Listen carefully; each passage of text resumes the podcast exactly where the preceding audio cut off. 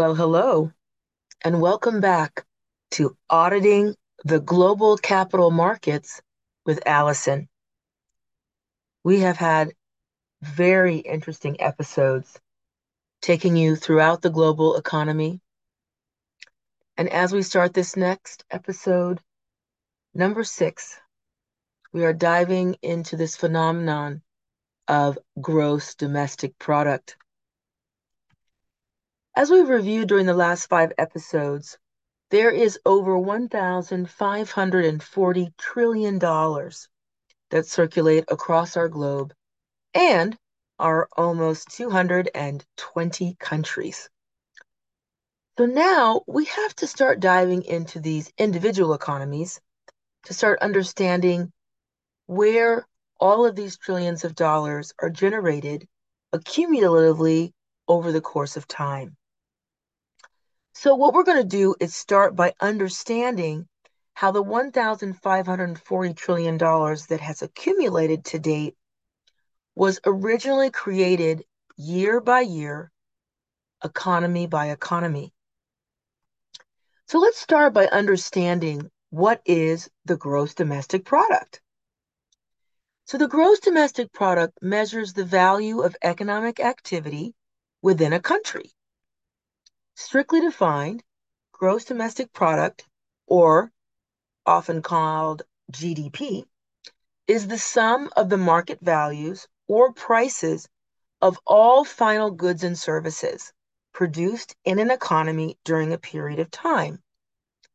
G D P is a number that expresses the worth of the output of a country or local currency. So a way to think about it is everything that's ever produced every day, whether a service or a good, has a value. And the gross domestic product is measuring that value every year. It is a comprehensive scorecard of every country's economic health. The gross domestic product is the monetary or market value of all goods and services produced by a country during a particular period, in this case, one year. However, it does not take into consideration the variations in living costs and inflation rates in the different nations. Nonetheless, it is a beneficial method to compare different economies on the international market. According to the Organization for Economic Cooperation and Development, or the O E C D, over in Paris, France, the G D P is the aggregate measure of production. It is the amount of gross value added by all individuals and institutions involved in the production of goods and services. The economic measure considers the taxes and also reduces any subsidies while valuing the outputs. The total can be broken down based on the contribution of every sector within the industry or economy. This economic measure is considered one of the most important indicators of national development in countries across the world. So now that we understand what the gross domestic product is, let's start analyzing each country. And that way we get a sense of where all of the trillions of dollars are being generated year upon year. So we're going to start with the United States of America, which is the largest economy on the planet Earth at this time. As of today, the United States of America has been generating the highest level of gross domestic product and is currently hovering at approximately twenty-four trillion dollars for twenty twenty-two. And this has, of course, been steadily growing. When we look at twenty seventeen, it was around twenty trillion dollars. And as of twenty twenty, it was around twenty-three trillion dollars. So there has been a steady increase in the gross domestic product. And they also have a gross domestic product per capita, which gives you a measurement of all of the individuals who are in the country about their average amount of the gross domestic product per person. Um, and that has been fluctuating as well. And it currently stands at seventy thousand dollars as of twenty twenty-two. Now, it's interesting um, to look at the United States uh, with this almost twenty-four trillion dollars and compare it to some of the other world economies. And so that's what we're going to do now. As I think that even though it is the largest on the earth, we must look at the other countries to see in comparison. So let's start with the European Union overall. Clearly, we'll break down the economies. There are twenty, twenty-seven countries in the European Union. They operate as a single market. When you put that entire uh, world trade uh, gross domestic product together for the entire uh, European Union, they uh, are currently hovering uh, a little below the U S A uh, as a whole. And right now, it looks like the European Union gross domestic product as of twenty twenty-one uh, was standing at approximately fifteen trillion dollars. So it's very interesting that Uh, the European Union uh, basically uh, can fluctuate. Um, it depends on uh, the calculations per year. Uh, in twenty twenty-one, uh, the European Union stood at a gross domestic product of seventeen trillion dollars.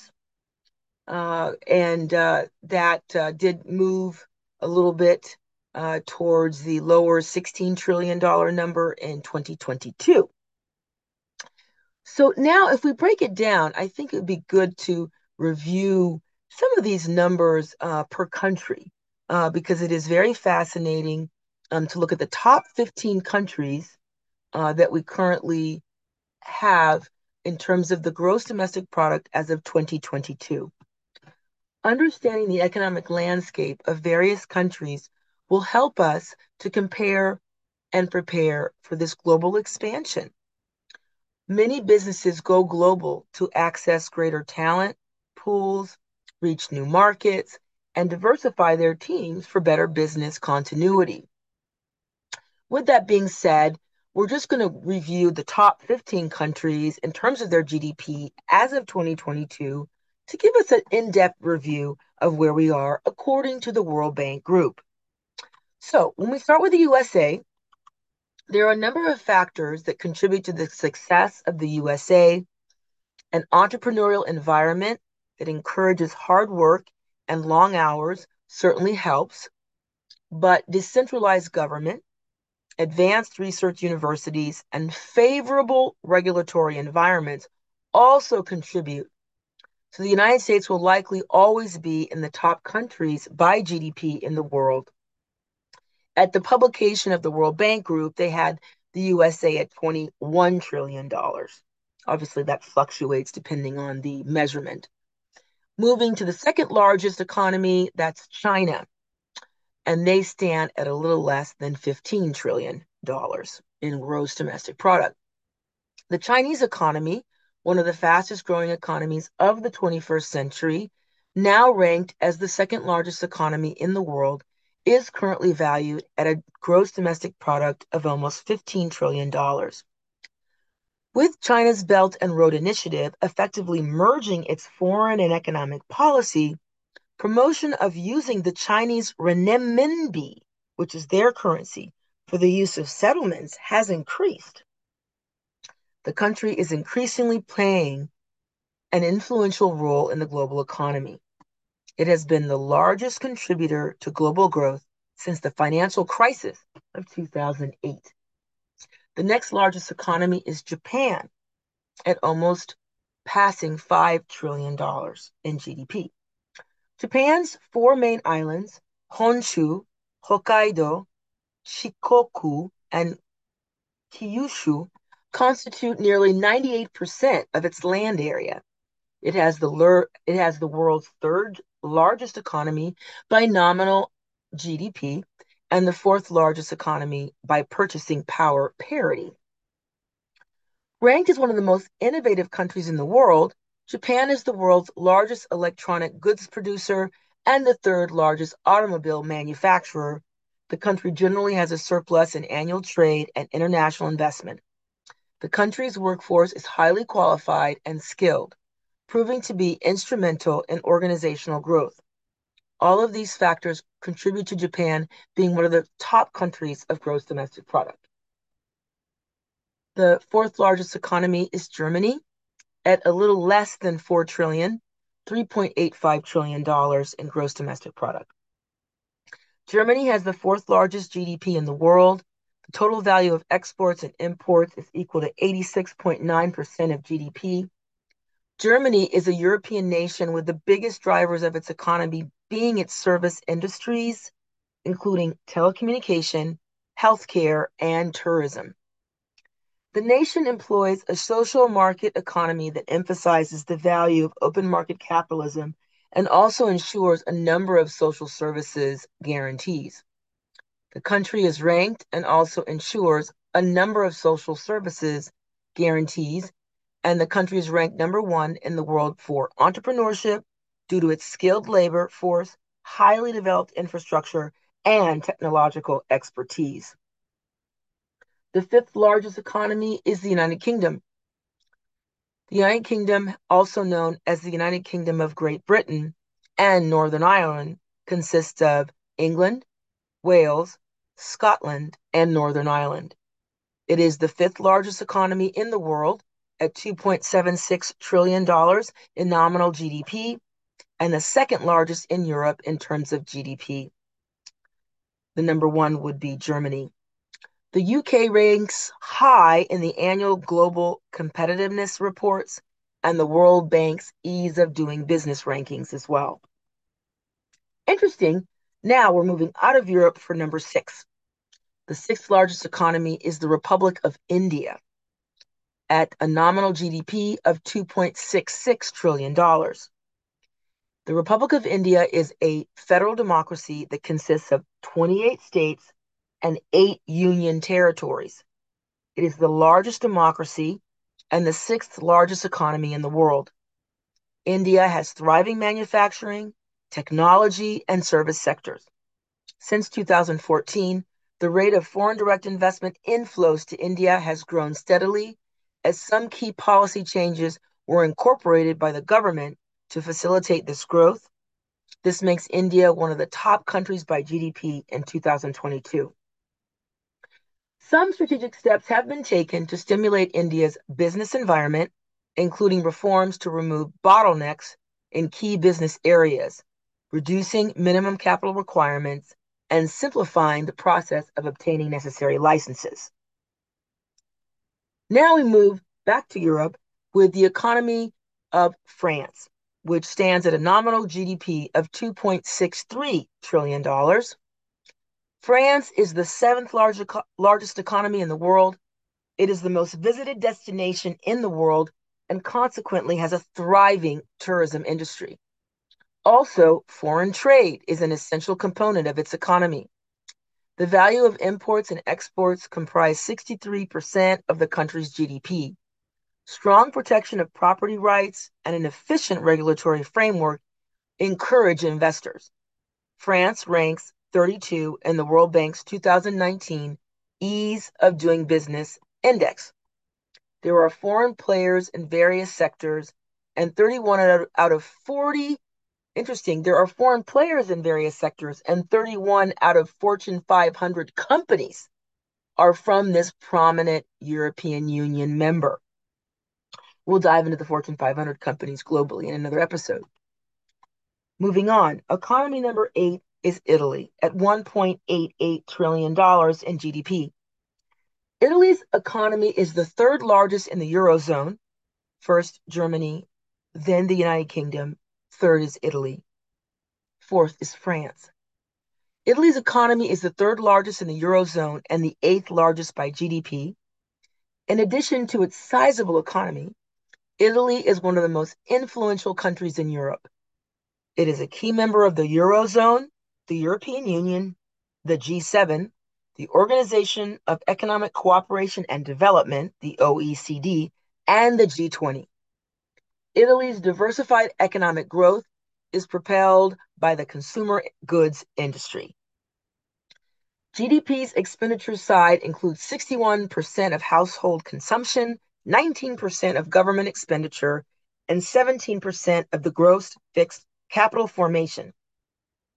Exports of services and goods contribute to thirty percent of G D P, while imports account for twenty-seven percent, adding three percent to G D P. Moving on to Canada, the ninth largest economy in the world at one point six four trillion dollars in G D P. Canada has a mainly service-based economy. The threshold for foreign investment in Canada is five million Canadian dollars for direct investments and fifty million Canadian dollars for indirect investments. The country has also been a key member of the World Trade Organization since nineteen ninety-five. It also has extensive trading ties with many nations due to its bilateral and regional free trade agreements, a well-educated workforce, multicultural, multilingual coexistence, a thriving economy, and the government's support for setting up business make Canada a preferred investment destination. The tenth largest economy in the world is South Korea, at one point six three trillion dollars in nominal G D P. South Korea was considered a developing country until the nineteen sixties. Due to far-reaching economic reforms referred to as the miracle of the Hangang River, the country's economy entered a period of rapid growth, about an annual ten percent growth for over thirty years.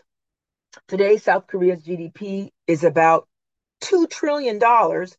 In purchasing power parity, it stands at two point two nine trillion dollars, and it's one of the most developed and industrialized countries in the world. South Korea places great importance on education, innovation, and investment into research and development. The country has a highly skilled workforce, earning a high median household income. Services provide the majority of the country's G D P at fifty-nine percent, with industry currently at thirty-eight percent and agriculture at two percent. The eleventh largest economy is Russia, at a nominal G D P of one point four eight trillion dollars. But going back to this comparative form of G D P called purchasing power parity, it puts it at four point zero two trillion dollars, which is why Russia is quite a commendable force, even as the eleventh largest economy in the world. Russia has the largest landmass of all countries in the world and boasts natural resources worth seventy-five trillion dollars, according to World Bank estimates. Ever since the privatization of Russia's energy and defense-related sectors in the nineteen nineties, the country has taken great strides when it comes to growth. Revenues from oil, natural gas, and energy drive the Russian economy. Foreign trade is important as the total value of imports and exports is equal to forty-six point seven percent of G D P, making Russia one of the top countries by G D P. Moving on to the twelfth largest economy in the world of Brazil. Again, the nominal G D P is one point four four trillion dollars, but the purchasing power parity, which we bring up now with these other countries, trying to see the equivalent comparison at three point zero eight trillion dollars. And we should go ahead and give you a sense of what that actually means, because often we hear these terms and we're not quite sure, well, what does that refer to and what is the comparison? So purchasing power parity was created to attempt to move beyond the gross domestic product de- um, den- denomination. It's a contemporary macroeconomics term. So gross domestic product refers to the total monetary value of the goods and services produced within one country. Nominal G D P is what we've been using in our discussions so far.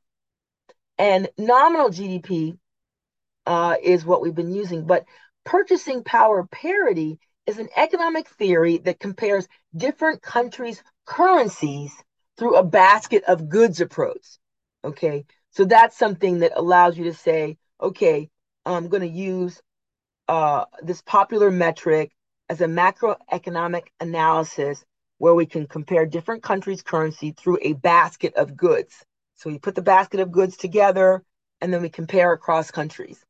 And it allows economists to compare economic productivity and standards of living between countries, which is why it varies and is a different number than the purchasing power parity, uh, is different than the gross domestic product. So it tends to be a little bit higher. Now, Brazil's economy is the twelfth largest in the world, with an estimate worth of natural resources hovering around twenty-one point eight trillion dollars. This is one of the main reasons Brazil is one of the top countries by G D P as of twenty twenty. The country's diverse and open economy has developed flourishing trade relationships with more than one hundred different countries. According to the twenty nineteen Index of Economic Freedom, the total foreign direct investment in Brazil was sixty-two point seven billion dollars. The Brazilian government promotes foreign investment in scientific and technological infrastructure. Brazil's moderate climate, excellent infrastructure, supportive government, and wealth of natural resources makes it a highly favored destination for foreign investment. The next largest economy, the thirteenth largest, is Australia, at a nominal G D P of one point three three trillion dollars. And interesting, see, the first nine countries had the same purchasing power parity, just like Australia does. Their purchasing power parity and their nominal G D P is the same, one point three three trillion dollars. Australia has the thirteenth largest economy in the world, with an overall G D P of one point three three trillion dollars and a G D P per capita of fifty-one thousand eight hundred eighty-five dollars. The economy experienced slower growth in two thousand seventeen and a one point nine six percent increase in G D P. Having rolled out in early two thousand seventeen, Australia's new foreign policy, a type of white, white paper agenda, it has created a roadmap for the country's economic, security, and foreign policy relations. The nation is ranked as the twelfth best country in the world to set up a business due to low entry costs and streamlined procedures. The fourteenth largest economy in the world is Spain, with a nominal G D P of one point two eight trillion dollars, but the purchasing power parity is a little, a little bit higher at one point seven seven trillion dollars. Spain is the second largest country in the European Union. Spain's economy is facilitated by structural reforms, transparent judicial regulatory systems, and sound economic institutions. Steady modernization has helped the Spanish economy grow continually, with the industry sector contributing nearly seventy, pardon me, nearly twenty-seven percent to the country's G D P. The total value imports and exports is equal to sixty-five point five percent of G D P. The fifteenth largest economy in the world is Indonesia, with a nominal G D P of one point zero five trillion dollars, but a purchasing power parity of three point three three trillion dollars. Indonesia is the largest economy in Southeast Asia. The country is one of the world's emerging markets and has been a target of business expansion over the last decade. The country's economy is heavily dependent on domestic market and government budget spending.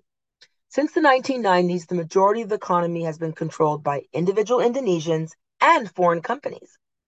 As Indonesia continues to increase their global footprint, they will likely climb as one of the top countries by G D P in twenty twenty-two.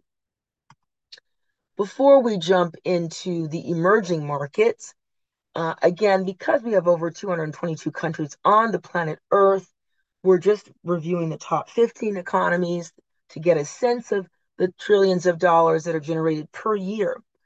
And what I want us to pause and think about right now, um, as we begin to dive in a little bit into uh, what these numbers mean, I want us to think about, if there's one thousand five hundred forty trillion dollars that is available and circulating across the globe. And yet the G D P, as we've reflected in the top fifteen countries, is always steadily every year less than uh, that one hundred trillion.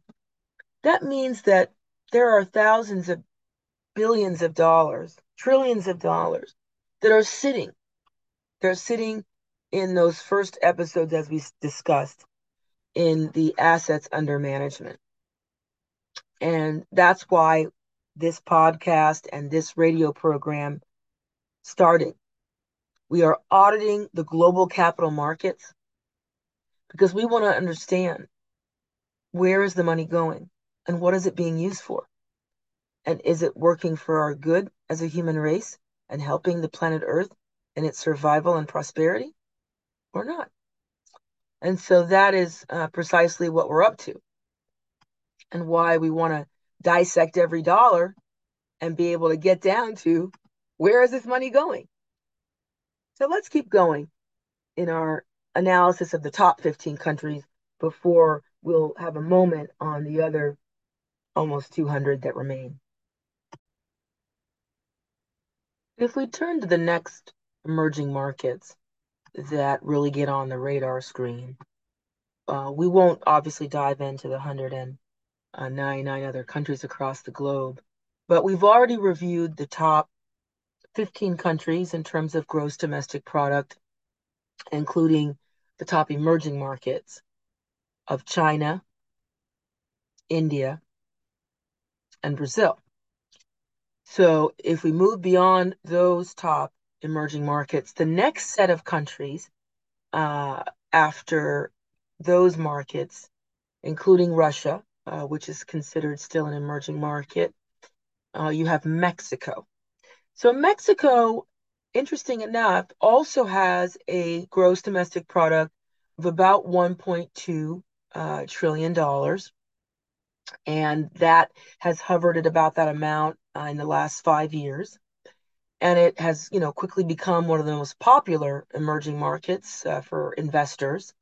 Uh, it is the second largest economy in Latin America, and the thirteenth largest in the world, uh, depending on the indices. Right now, it's actually sixteen out of the uh, top uh, fifteen countries.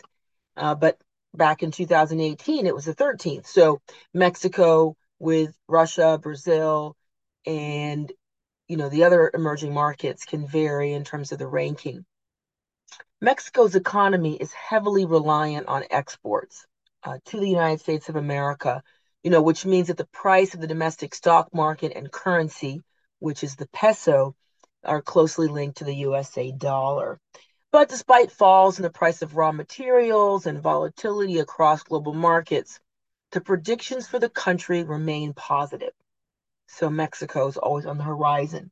The next big economy uh, that we already uh, reviewed at the end, which is the number fifteen, which is Indonesia. And obviously, you know, they have a very high, uh, over one point one trillion dollars economy. And, you know, it's an emerging market.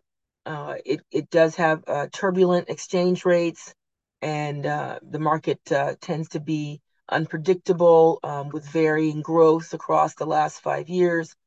Uh, but uh, it is an emerging market uh, that has, you know, tremendous, you know, interest and uh growth, with more foreign direct investment, more foreign capital. It's boosting the economy. Uh, and, you know, there's a lot of uh, eyes on Indonesia. Now, the next countries are less than one trillion dollars, but they're edging close. Uh, that's Turkey. Uh, Turkey has attracted the attention of investors around the world due to the significant improvements that have been made in the economic and social development outlook.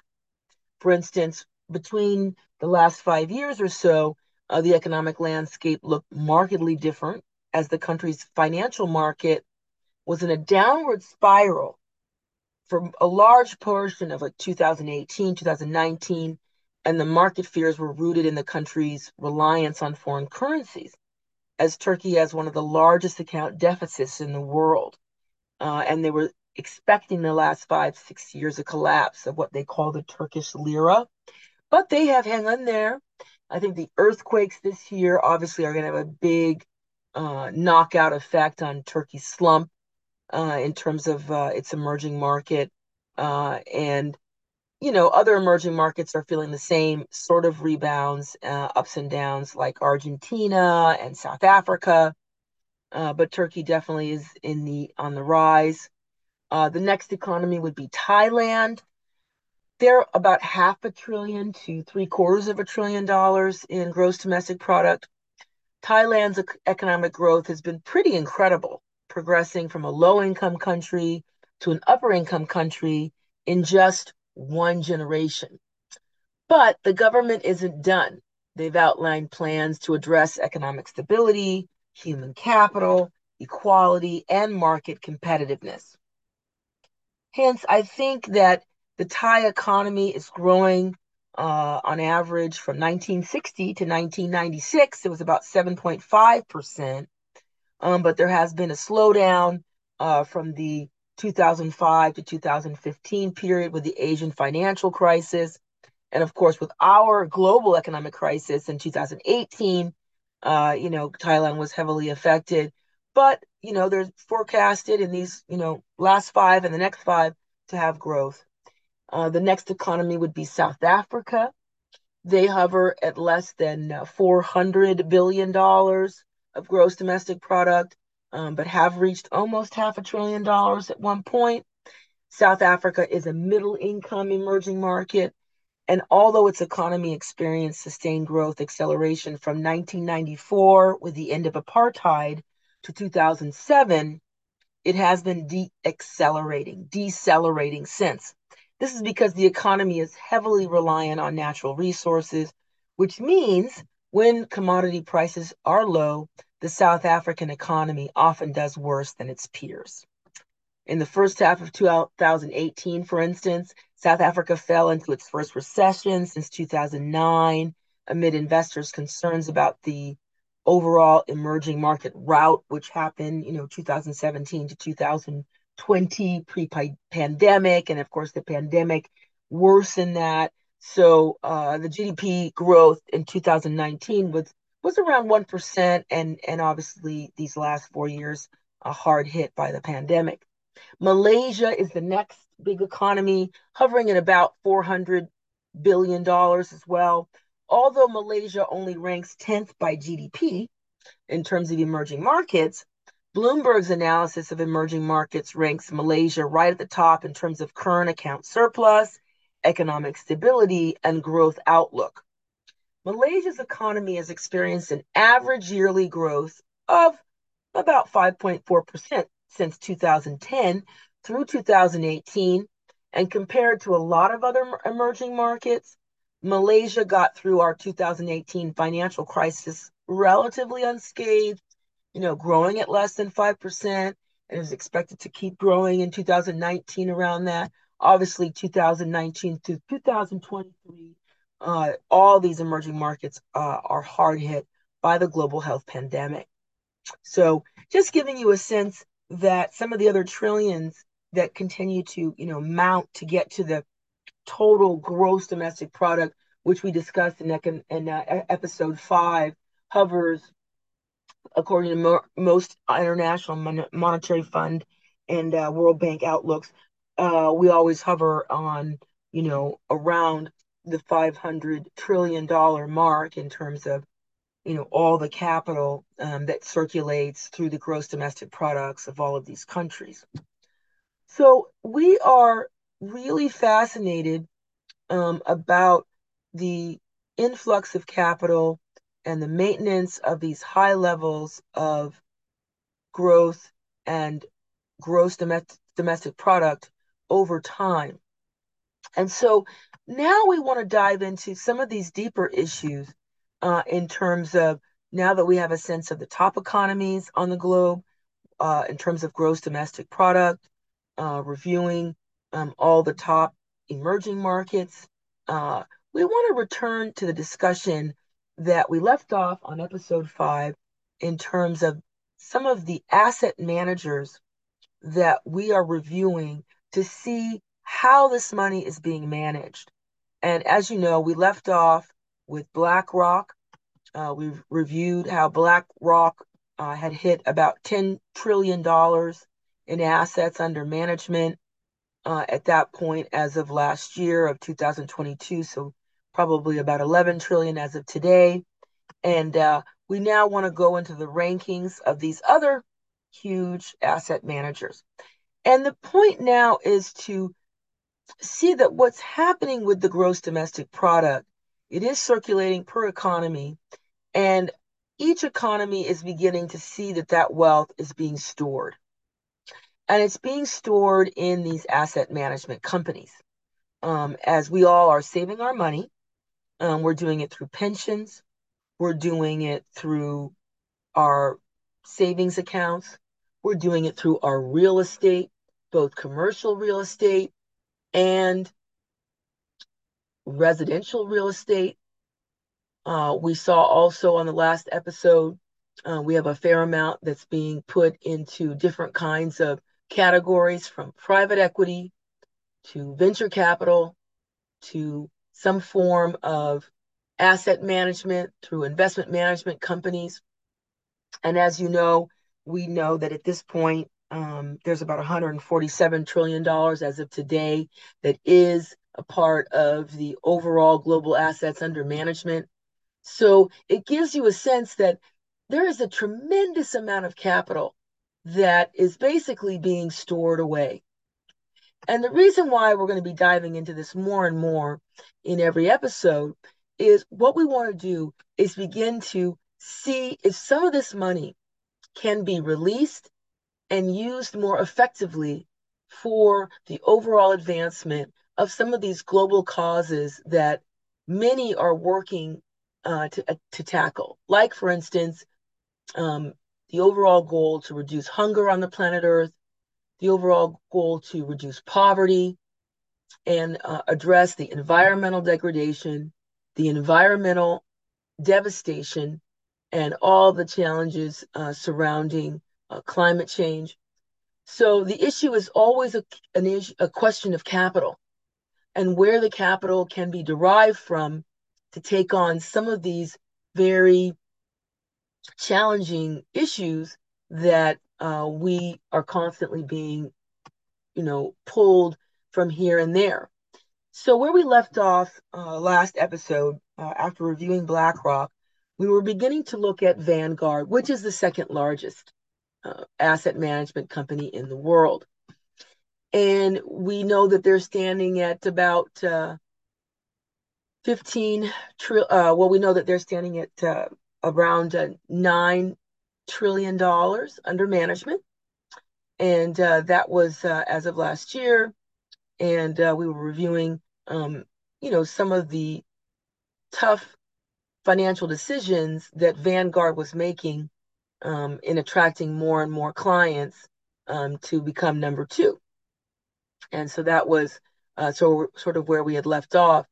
And it's very important uh, to understand that, you know, all of these companies are pulling from all of these gross domestic products that are uh, from high economies. So for instance, you know, Vanguard had a tremendous amount of international operations um, in, you know, China, in Australia, you know, these high domestic product company countries where they can attract more capital to go into their um, market funds to uh, invest in their, uh, through their asset management companies. Uh, so now we want to see what are some of the com- companies that, uh, that are after uh, that level, uh, because we know that at this stage, the ones that have the most money are making the majority of decisions on, on where this money is being allocated. And so that's what we are, you know, diving into and really beginning to understand more deeply. And that is precisely because every time uh, we're going to be diving into these issues and we're going to be doing all of the auditing uh, of the global capital markets, we're going to be understanding uh, how we're living in such an interconnected world. Because at this stage, we are so interdependent. And that is particularly reflective when you see how every region in the world depends on another significant region for at least twenty-five percent of the flow of goods and services that it values the most.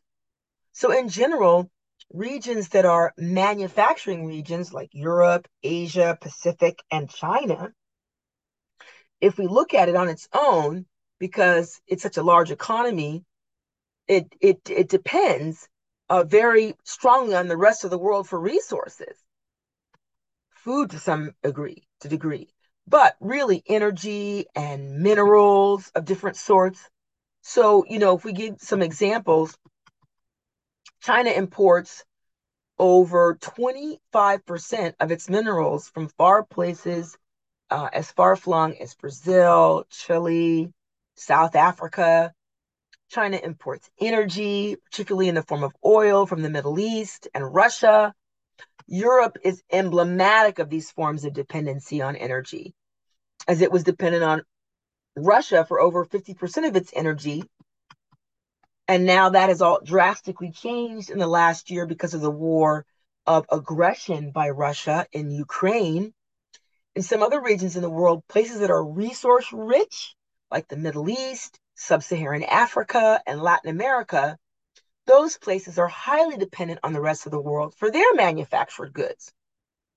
Well over half the world's population lives in those places.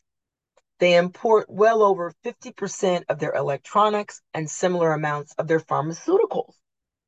They are highly dependent on other parts of the world for things that are really quite critical to development and for modern life.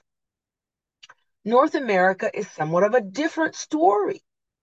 We don't have a single spot of quite as great a dependency, at least at the broad category level. We import close to twenty-five percent of manu of what we use in net value terms across the spectrum, both of resources and of manufactured goods. So this doesn't yet speak of data and international uh, intellectual property, for example, uh, where the U S and Europe are fairly significant producers and exporters, whereas a country like China is a very large consumer of intellectual property. So we really are ind- interdependent as a global economy. Uh, and this is also why the capital is intertwined. And the global workforce is also quite striking in its interdependence.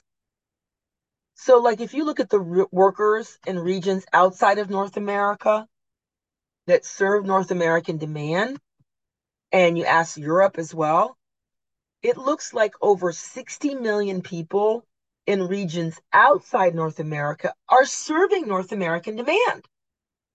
And there's a corresponding number in Europe of about fifty million people. So that's one hundred ten million people outside of Europe and North America that are serving those regions. And these numbers are very substantial versus the working populations in these countries, right? So when you consider how much of what North Americans or Europeans are consuming, it could be produced onshore by onshore labor. But the answer is not even remotely close to those sorts of numbers, at least given their means of production or the way services are delivered today and the role people play in that. So it just shows the interdependence of goods and of the products, the services. And if you look at the categories of flows that have increased in recent years, and what's driving growth in global flows now that the trade in goods has stabilized since the global, you know, pandemic, you know, it's really due to um, all of these changes in the overall global economy. And all of that plays into the flows. You know, flows are linked to knowledge and know-how. Knowledge services that have historically grown more slowly than manufactured goods and resources, with increased global connection over time, have flipped over the last ten years. Professional services, such as engineering services, are among, are among those more traditional trade flows that have been growing fastest at about six percent a year versus resources, which is slow to just around two percent. Anything that involves real know-how, engineering, but also providing, say, call center support is in that category. The flows of internet in intellectual property are growing even faster.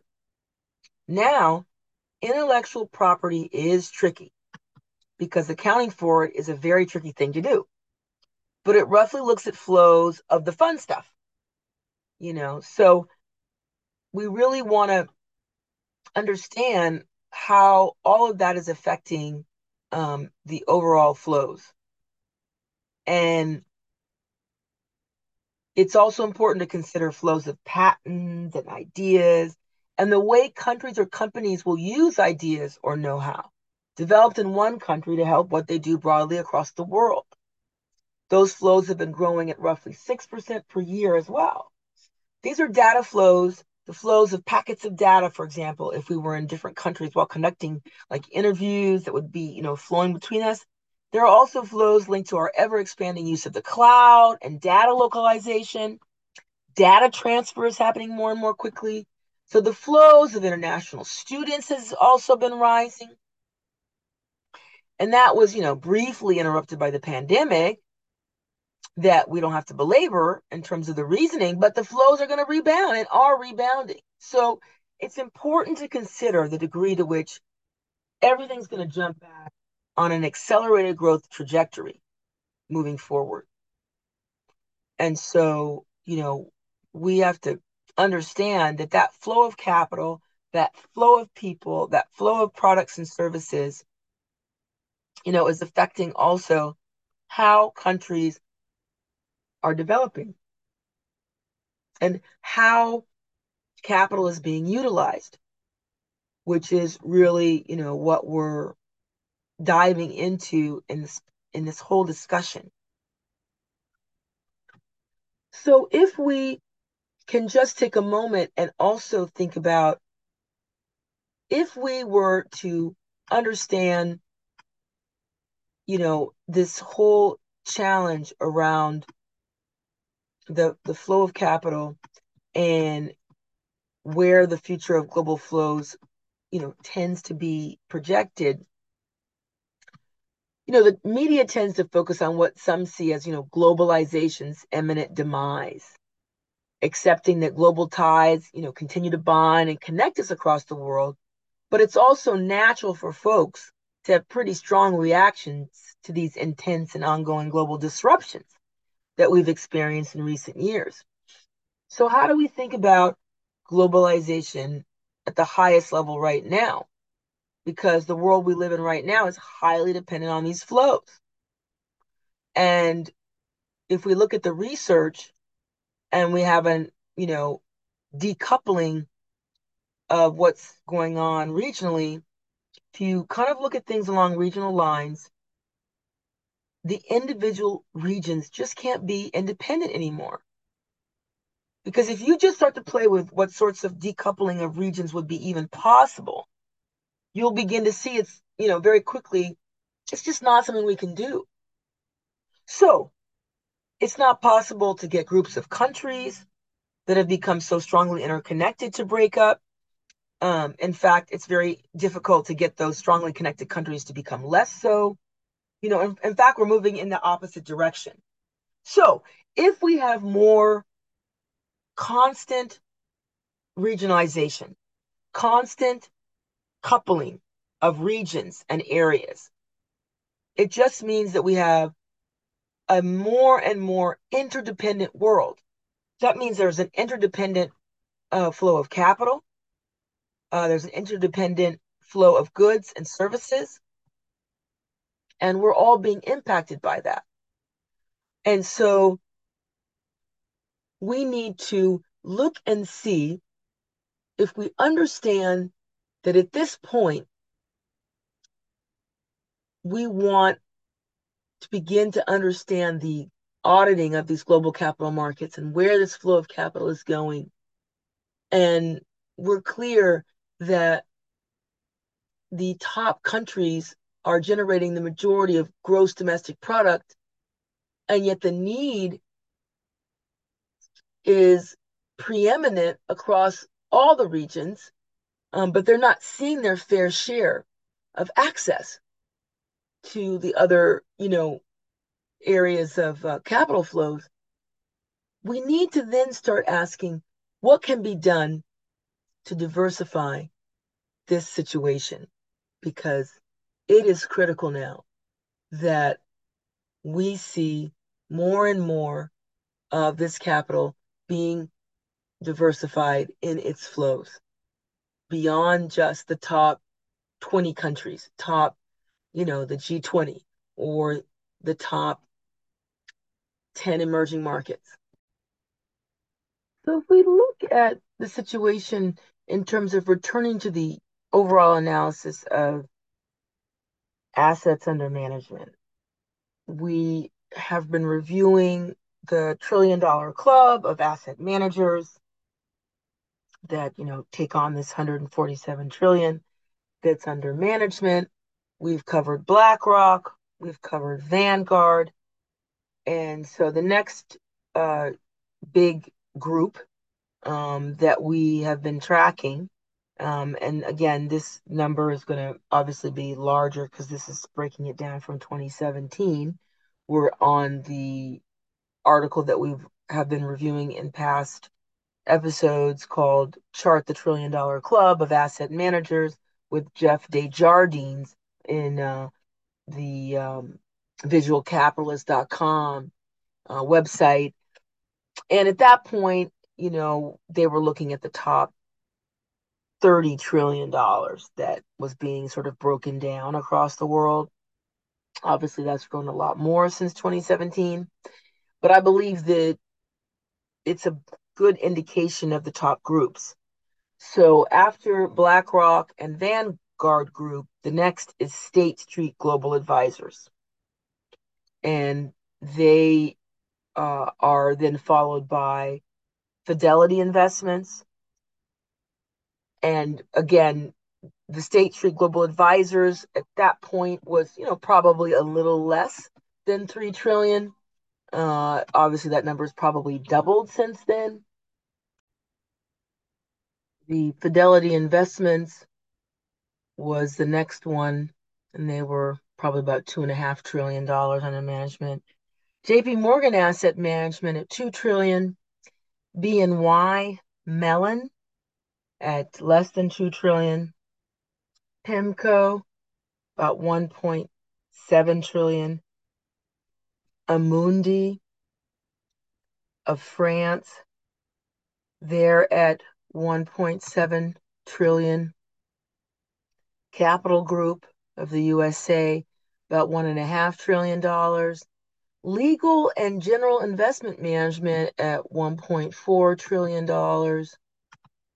And from there, we move on to the Government Pension Investment Fund of Japan, which has one point three trillion dollars.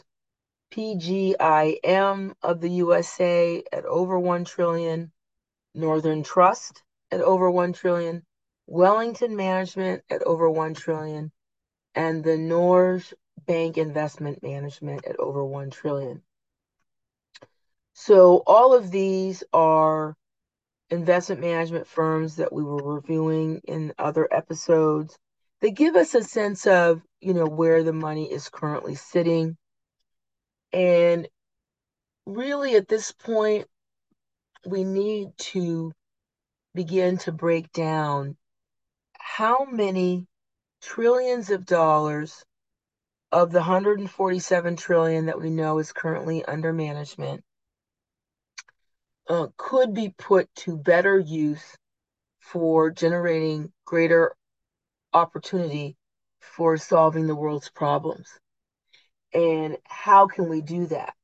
Um, as you know, uh, we were very excited in episode four to review the fifty trillion dollars that has moved into what we're calling globally the environmental, society, and governance metrics areas. So at least there is a heightened understanding that the money needs to be used for the betterment of the world. And that's really what these metrics are about. And we need to have a, a tightening on that. And so we'll be looking for guests to come on the program and to discuss with us more thoroughly what we can do to address these issues. So it has been an exciting episode number six. We are so delighted to be here with you. There's so much more to talk about and so much more to explore. And I'm really looking forward to hearing from all of you and to get all of your feedback. Please reach out to me at Allison at twenty-four fourteen Morgan Development International, at Allison at twenty-four fourteen morgan dot com, or the Allison at twenty-four fourteen morgan dot com. And the website is w w w dot twenty-four fourteen m d international dot com. And all of this gives us an opportunity to interact with all of you and to get your feedback and to dive in to how we can continue to audit the global capital markets with Allison every week. So I'm across social media on Instagram, Facebook, Pinterest, LinkedIn, TikTok, and all of the different social media platforms, on YouTube and on Snapchat. You can reach me again. I'm Allison Johnson, and this is Auditing the Global Capital Markets with Allison. It has been a delight to be with you here today. So many things to explore, so much more to dive into, and I look forward to hearing all of the feedback from you as my audience. So look forward to hearing from you soon. Again, Allison at twenty-four fourteen morgan dot com or w w w dot twenty-four fourteen m d international dot com, or across the social media platforms under Allison Johnson. I'm here in Washington, D C, and we're looking forward to getting your feedback. Take care and talk with you soon. Take care. Bye-bye.